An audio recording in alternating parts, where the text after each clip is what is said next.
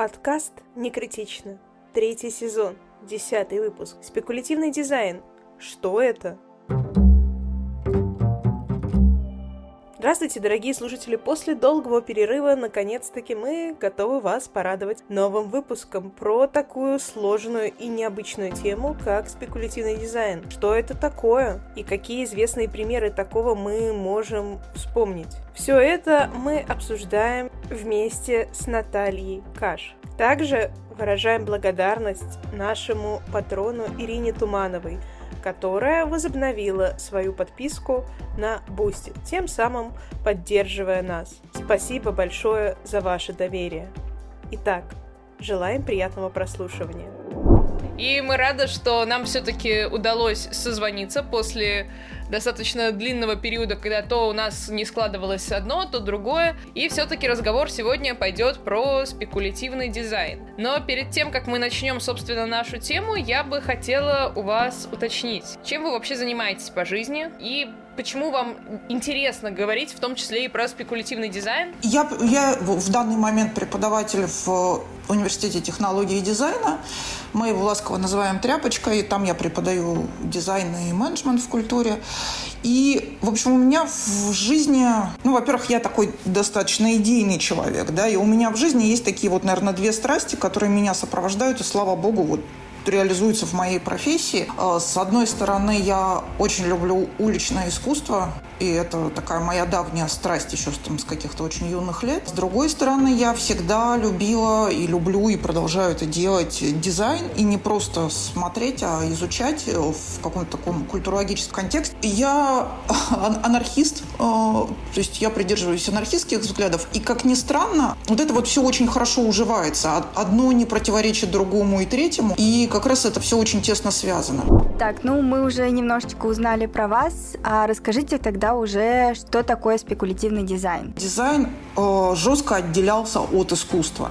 И до сих пор, когда я встречаю людей, которые мне говорят, ну, дизайн это же искусство, это вид искусства, меня, честно говоря, передергивает. В общем, я пытаюсь как-то этот миф о том, что дизайн искусства, развенчать.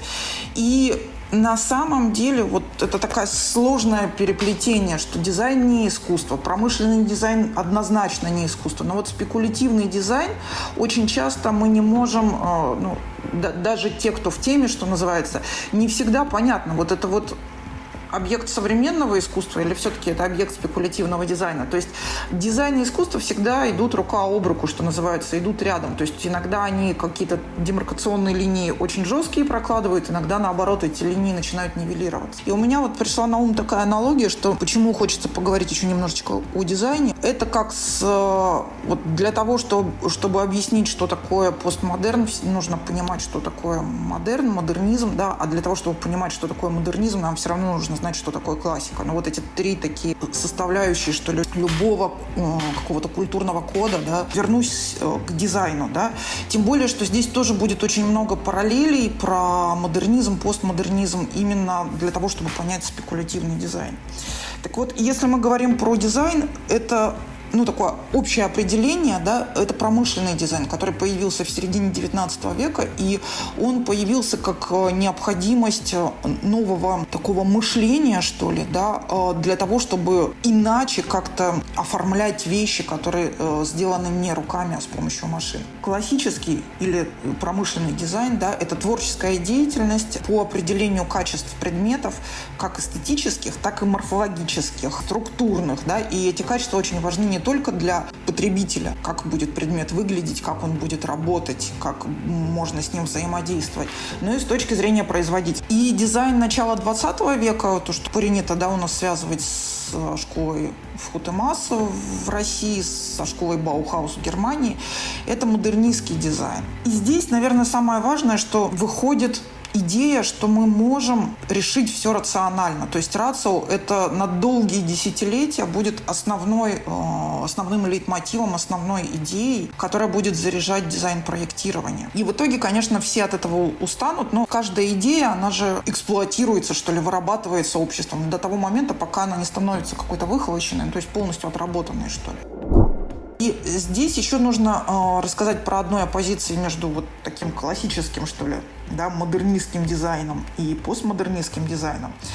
а, тоже очень важное. Вот если такой модернистский дизайн а, Баухауза, Фхутемаса, ну, да, вот этого времени, он ставил перед собой очень часто какие-то социальные задачи и решал их. То есть эм, нужно было много дешевого жилья, и это жилье нужно было наполнить э, какими-то предметами очень простыми, и обязательно дешевыми предметами быта, да, чтобы они были доступны всем людям.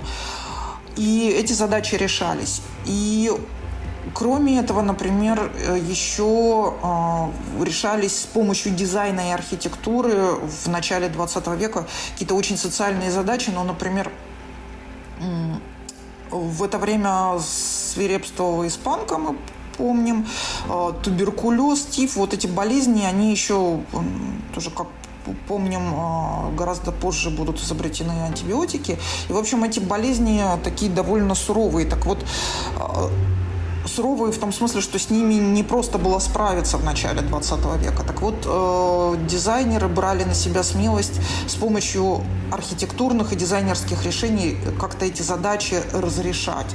То есть, э, например, известный санаторий Арвала-Алта в Паймио, туберкулезный санаторий, был устроен и вообще был весь спроектирован и сам санаторий, и вся мебель, которая его наполняла, таким образом, чтобы там было максимально легко делать влажную уборку. Ну, то есть это очень простые какие-то вещи, которые все равно нужно было, опять же, вот очень рационально решить.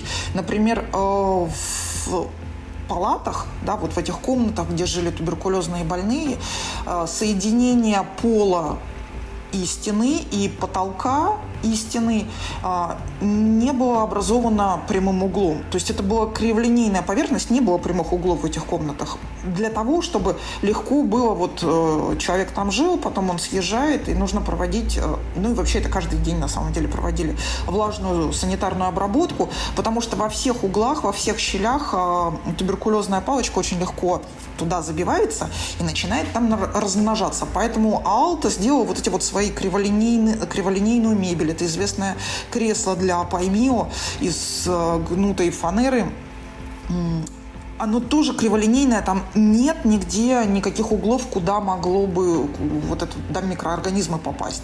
И очень легко их было мыть, и они все без мягких э, поверхностей.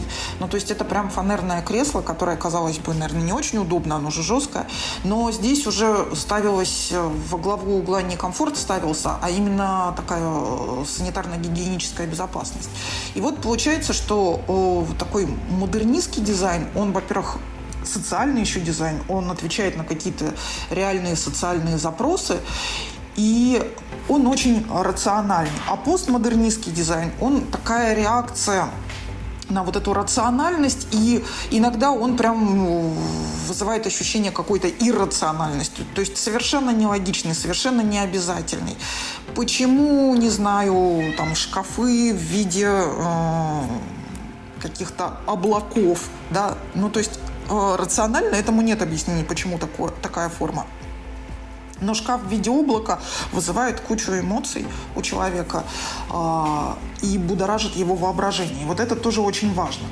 И вот смотрите, э, значит, сам термин спекулятивный дизайн э, наверное, еще маленькое лирическое отступление, что в э, русскоязычном пространстве спекулятивный дизайн очень часто воспринимается как что-то негативное, да, с негативным смыслом. Но это связано с тем, что спекуляция для нас это больше такая экономическая операция, которая э, вот в таком постсоветском и постсоветском пространстве связано с какой-то такой э, желанием получить прибыль, нажиться как-то, да, но что-то такое имеет негативные коннотации. На самом деле философский термин спекуляция – это всего лишь такое умозрительное рассуждение в противоположность рассуждению об эмпирических фактах. То есть это некая такая э, интеллектуальная конструкция, да, ум, ум. И в этом смысле спекулятивный дизайн, он действительно является такой умозрительной конструкции. Он скорее не про реальные какие-то вещи, а про некие вызовы и некоторые конструкции, которые должны человека к чему-то подтолкнуть. Я об этом чуть позже скажу. И частенько у нас э, в литературе возникает термин критический дизайн, и надо понимать, что это тоже, в общем, то же самое, просто, видимо, для русскоязычного уха сейчас смешно получилось русскоязычное ухо. Ну, в общем, для э, человека в русскоязычном пространстве м, критический дизайн не вызывает каких-то таких негативных коннотаций, поэтому проще воспринимается. Вот. И этот термин появился в 90-е годы 20 века. То есть это совсем такая недавняя история, которая м, ну, еще наверное, требует осмысления, пока еще, может быть, даже не очень понятные. Вот сегодня я попытаюсь как-то разобраться в этом. И самые главные, да, вот э, различия между дизайном, промышленным дизайном классическим и спекулятивным или критическим дизайном, это то, что они э, заточены на разное. То есть это некие методики, да, это, в общем, способность э, к решению, наверное, проблем разными совершенно способами. И вот если обычный классический дизайн заточен на решение проблем, да, на поиск этих реальных э, решений, то спекулятивный дизайн, он ищет эти проблемы. Он их не решает, а он, наоборот, заточен на то, чтобы находить эти проблемы для спекулятивного дизайна, программная в каком-то смысле книга, которую написали э, два британских дизайнера, Энтони Данн и Фиона Рэби. Они э, сделали лабораторию в Королевском колледже искусств, такую исследовательскую, и, собственно говоря, там их практика началась, и оттуда, по сути, э, вышло понятие спекулятивного дизайна. И вот они проводят такую очень хорошую демаркационную линию э, между обычным дизайном и спекулятивным дизайном. Вот если дизайн к которому мы привыкли, да, дизайн а, повседневных вещей, э, тех, с которыми мы привыкли в нашей жизни взаимодействовать, это такой утвердительный дизайн. Да? Он нам эти вещи дает и утверждает нашу реальность. А спекулятивный дизайн – это критический дизайн, который, в общем, ставит вопросы, да, если обычный дизайн предлагает готовые решения, готовые ответы, то спекулятивный дизайн, наоборот, ставит эти вопросы. Он ищет эти проблемы, те проблемы, которые есть в обществе, он как-то их маркирует, актуализирует и заставляет, выносит на дискуссии. Да? То есть спекулятивный э, дизайн – это про дискуссии, это дизайн для дебатов. Если обычный дизайн – это дизайн как решение, то есть у нас есть какой-то вопрос, какая-то проблема, но вообще вот дизайн, он призван вообще, да, если даже говорить о дизайне, он э, существует для того, чтобы улучшать нашу жизнь.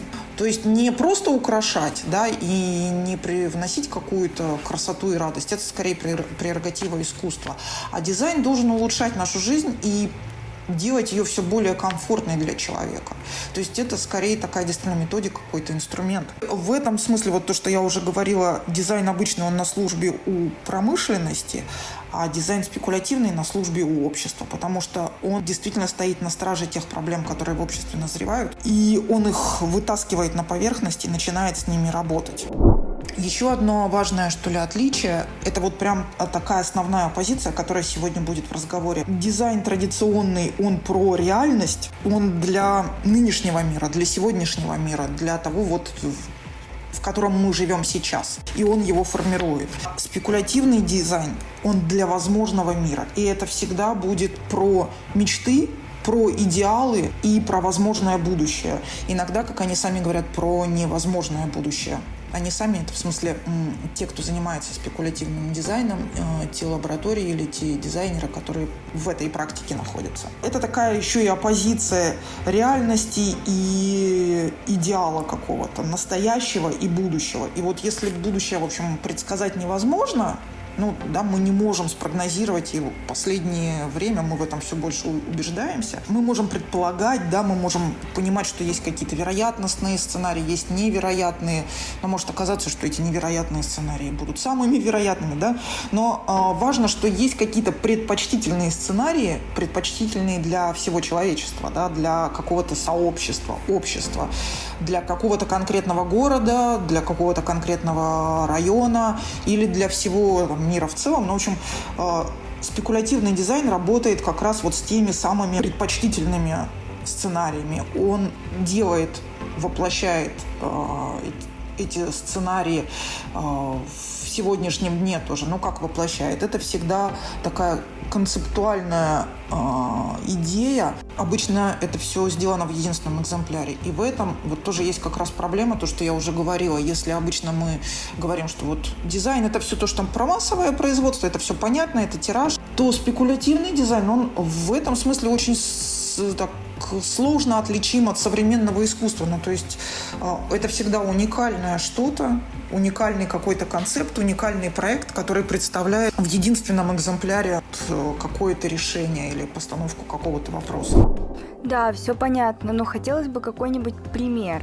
Да, наверное, вот еще что тоже я хотела сказать важно антидизайн выступал, противопоставлял себя коммерческому дизайну, но в итоге э, сам пришел к тому, что стал воплощением, что ли, коммерческого дизайна. То есть они делали тоже единичные штучные вещи, но в итоге стали таким воплощением успешного коммерческого дизайна, очень тиражируемого. Такой хороший пример будет спекулятивного дизайна, и он как раз был э, все-таки запущен в массовое производство. Ну, то есть, с одной стороны, это очень странная вещь, с другой стороны, она очень человеческая, и как раз опять про эмоции.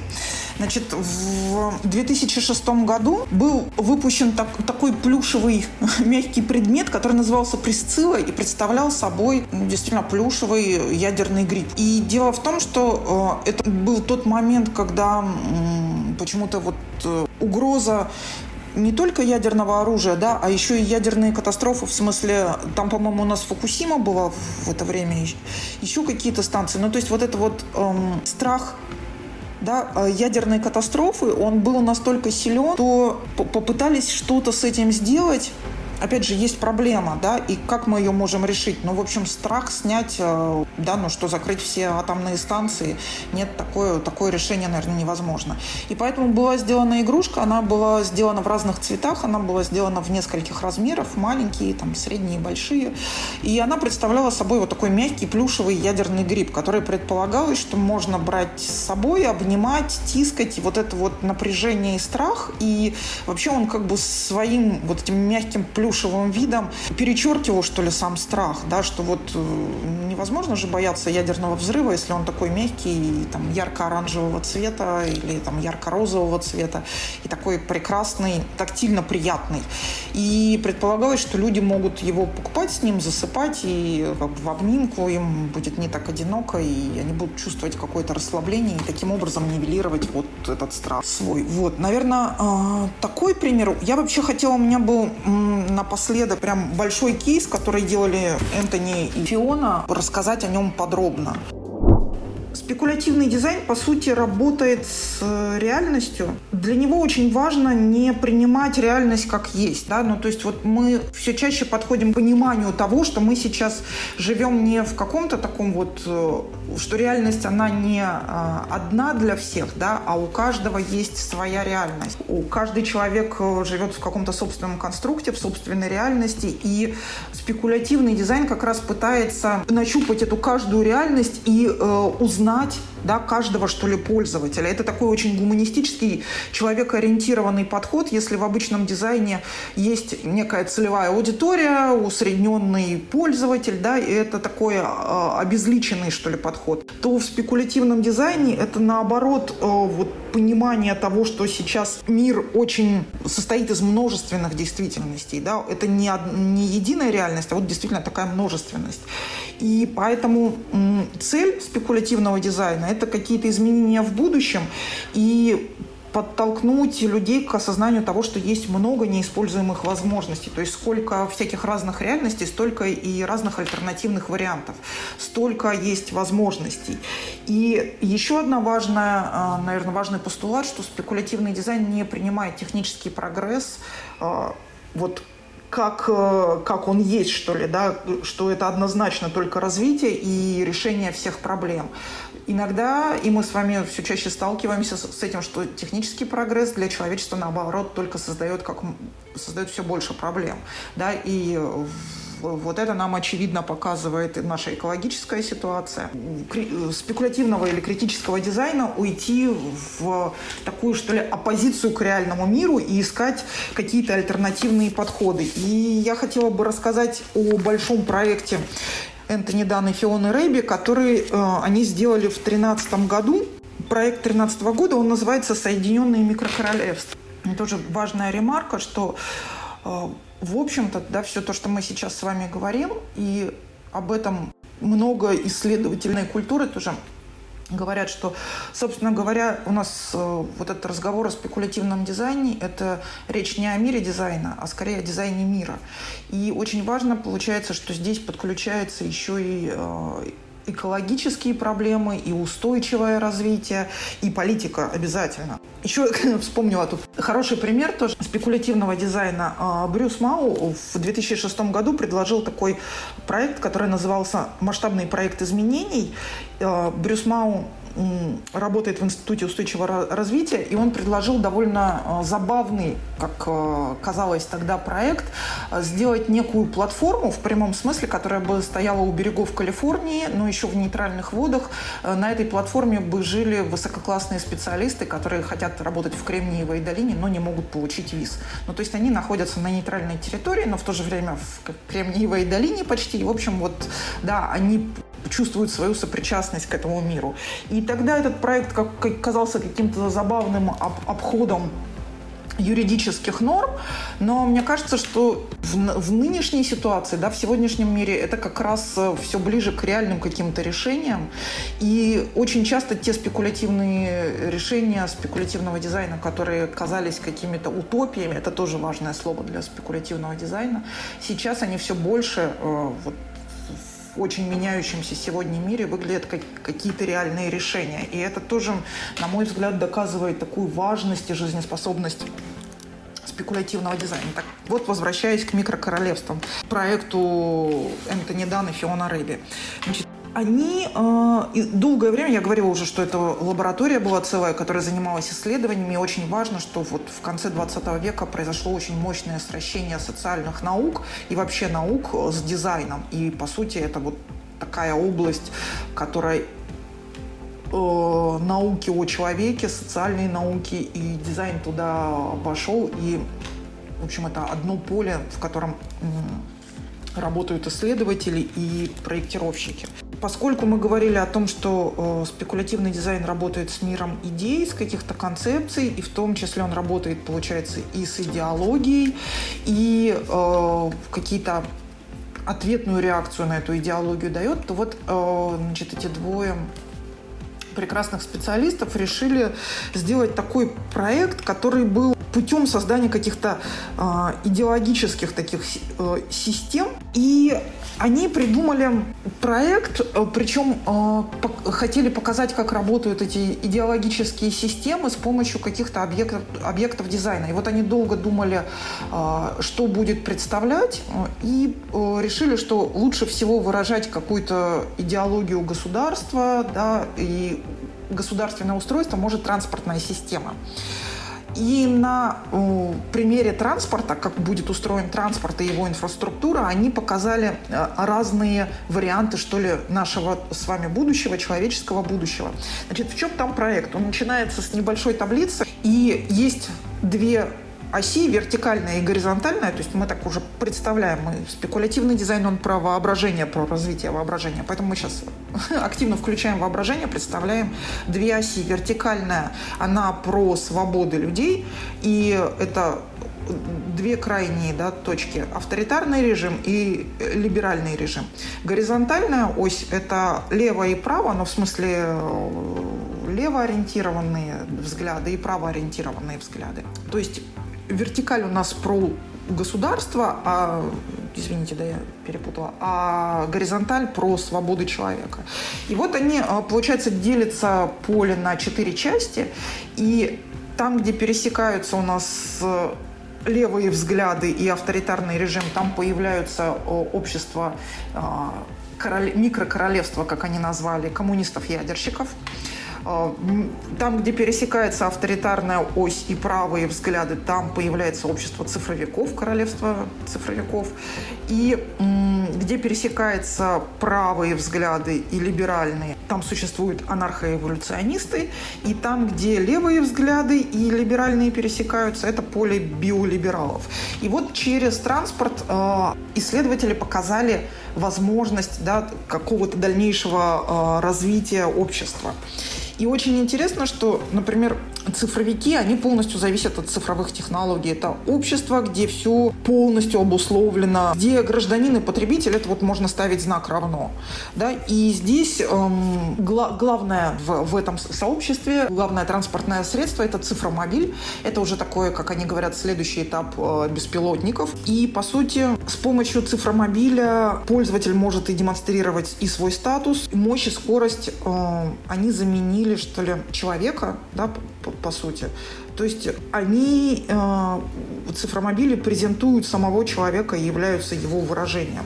И здесь все подчинено, еще раз повторюсь, да, условиям рынка. И если представлять, как это выглядит, то вот это вот цифровое цифроленд, да, цифровое микрокоролевство, оно состоит из бесконечных асфальтовых площадок. Это, по сути, сплошные дороги, и это а, пространство между взлетно-посадочными полосами, это парковки. То есть это все, опять же, а, подчиненное вот этому цифромобилю и транспорту. И, в общем, если мы так подумаем, то в каком-то смысле этот мир тоже уже частично реализован у нас. Но э, вот опять же, спекулятивный дизайн ставит, ставит основной вопрос. Насколько мы готовы да, э, войти в этот мир и дать ему волю, когда ничего не останется, по сути, кроме как бы, транспорта, заменяющего там, этих цифромобилей, заменяющих э, человека. То, то, то поле, та часть, где живут био, биолибералы, это жители, которые используют цифровые технологии тоже, но они понимают, что ресурсы сокращаются, да, что неограниченный доступ ко всему – это всего лишь иллюзия. Да, и поэтому это такие социал-демократы, которые обращаются к биотехнологиям и вот тут тоже не сказала я, тоже важно, что спекулятивный дизайн пытается сместить акцент э, на ценности, и он работает, что если мы не можем изменить вот сегодняшний мир, то мы должны менять те ценности, которые в этом мире, а за этим уже будет меняться и мир. И, в общем, а, в мире биолибералов это основное это биотехнологии, это синтетическая биология, и, по сути, транспортные средства, они очень индивидуализированы, они с помощью биотехнологий выращены под каждого конкретного гражданина, и общество это входит в симбиоз с миром природы. И, по сути, он оно может удовлетворять растущие нужды человечества, при том, что очень грамотно подходит к этому и использует, опять же, биотехнологии. По сути, а, это общество фермеров, поваров и садовников. То есть это такое а, тоже некая утопия. Все, что а, связано с огромным потреблением энергии, с какими-то энергоемкими техноемкими ресурсами они считают неуместными, да, и поэтому зачем э, преодолевать гравитацию или сопротивление ветра в этом обществе быстрее не значит лучше, а лучше это значит вот такое в гармонии с природой, подогнанное под индивидуальные потребности человека и под запросы, под размеры этого человека. Такой, можно сказать, даже не, я вот не знаю, это правильнее назвать э, экспериментом таким мысленным или дизайн, спекулятивным дизайном, но учитывая то, что он должен задавать какие-то нам вопросы. Спекулятивный дизайн — это такая штука, которую действительно очень э, не всегда можно пощупать, хотя этот проект был реализован, то есть они сделали какие-то, ну, такие схематичные, что ли, вот эти микрогосударства, микрокоролевства, и э, показали, как это все работает. То есть они и отрисовывали какие-то схемы, и создавали какие-то какие-то биомобили вот, да, к, к, к сообществу биолибералов. В общем, все это было как бы сделано, наглядно показано, и оно существует, да, но это скорее уже такой, получается, а, музейный экспонат, и в этом тоже есть проблема, потому что это похоже на современное искусство. Ну, вот это действительно, это какая-то конструкция интеллектуальная, это это размышление, это постановка проблемы или это, э, или это искусство, которое тоже вызывает массу вопросов. Значит, еще одно поле там было, где жили у нас анархоэволюционисты, и они вообще, по сути, отказались от технологий. То есть очень часто анархисты воспринимаются как э, воплощение хаоса, что на самом деле не так. Анархизм предполагает, не зря же анархия мать порядка, высокую степень самоорганизации, высокую степень э, самосознания, и а, анархизм основан на кооперации, взаимовыручки, на поддержке. И очень важно, что эти люди это, э, э, в общем, это общество, это общество горизонтальных связей, да, они не доверяют государству, но при этом сами э, самоорганизуются в какие-то структуры, которые э, помогают им жить и выживать. И, в общем, э, вот, вот это микрокоролевство, оно отказывается от каких-то технологий. Это практически мир без машин, но у них э, там был придуман такой концепт, э, что это будет очень большой велосипед, very large bike. Э, и он э, действует следующим образом. То есть это велосипед для э, большого количества людей, которые приводятся в движение вот неким сообществом, которое путешествует вместе. Здесь, опять же, я говорила про самоорганизацию и самосознание. Здесь очень важно, что более сильные, естественно, везут тех, кто слабее, детей, стариков, э, но при этом, например, старики, да, э, они слабее, но они очень понимают, что нужно вдохновлять и помогать. И пока вот это вот, э, этот очень большой велосипед движется, они стимулируют, вдохновляют какими-то рассказами, песнями. Ну, в общем, они помогают и подбадривают тем, кто сильнее действительно двигаться. И важно, что движение этого транспортного средства зависит от каждого участника. То есть там небольшой наклон, ну, какой-то плавный поворот, как это все будет происходить, э, как будет само движение вот этого большого сообщества осуществляться, зависит от каждого. И поэтому, ну, в общем, здесь, наверное, важно, что в этом микрогосударстве такая клановость и горизонтальная э, организация, да, семья, клан – это такая социальная единица в этом обществе. А коммунисты-ядерщики – это тоже такая интересная штука, это такие немножечко маргиналы, это совершенно небольшое сообщество, прям самое маленькое, которое верят в силу ядерной энергии. И, по сути, они живут, с одной стороны, в природном раю, где буйная природа, где все хорошо, и при этом у них есть производство ядерной энергии, это ядерные станции, которые относительно безопасны на ториевых реакторах, но все равно, э, в общем, все понимают про риски, связанные с атомным, да, с, с атомной энергетикой. И это общество, которое построено на строгой дисциплине, которая очень регламентирована, распланирована и очень жесткая. И еще что важно, что оно самое маленькое, да, и э, то есть когда ты туда входишь, выхода нет. Это такое еще э, корреляция есть с некими элитами, что в этом сообществе все разделяют, но богатство, да, то есть это не у сообщества, где разделяется бедность, там вместе переживается ее, а это такой э, огромный рай, где у всех все хорошо, где все имеют достаточно дохода, потому что ну, такая энергетика, которая э, приносит прибыль, но при этом э, есть очень большие риски. И с одной стороны можно уединиться от всех, а с другой стороны это ну такой э, там была интересная метафора про ночной клуб, очень дорогой ночной клуб, котором есть все радости жизни, есть веселье, но вот ты туда вошел, в этот клуб, и выйти уже из него не можешь. И, в общем, коммунисты-ядерщики здесь представляются такими, наверное, маргиналами совершеннейшими, которые понимают, что за свои все блага они готовы платить там, своими жизнями. И вот что, если посмотреть на этот проект в целом, ну, во-первых, он действительно нам э, прогнозирует какие-то возможные варианты нашего будущего, этот проект ставит множество вопросов. И это тоже очень важно. Спекулятивный дизайн, он всегда про вопросы, это не про ответы. Но и важно, что он вот в нашем таком э, стремлении к какому-то э, монокультуре уже в обществе Особенно это было вот в тринадцатом году. То есть сейчас мы все больше атомизируемся, и как-то на самом деле э, появилась тенденция к обособлению. Вот десятые годы это действительно такая монокультура, когда все объединяется, это время глобализации, и важно, что, опять же, они вышли и показали другую реальность. Да? Я уже говорила, что спекулятивный дизайн, он уходит как бы в альтернативу официальному взгляду на реальность, и он представляет вот другие какие-то варианты. И он э, продуцирует новые взгляды на мир, которые очень отличаются от господствующих. Да?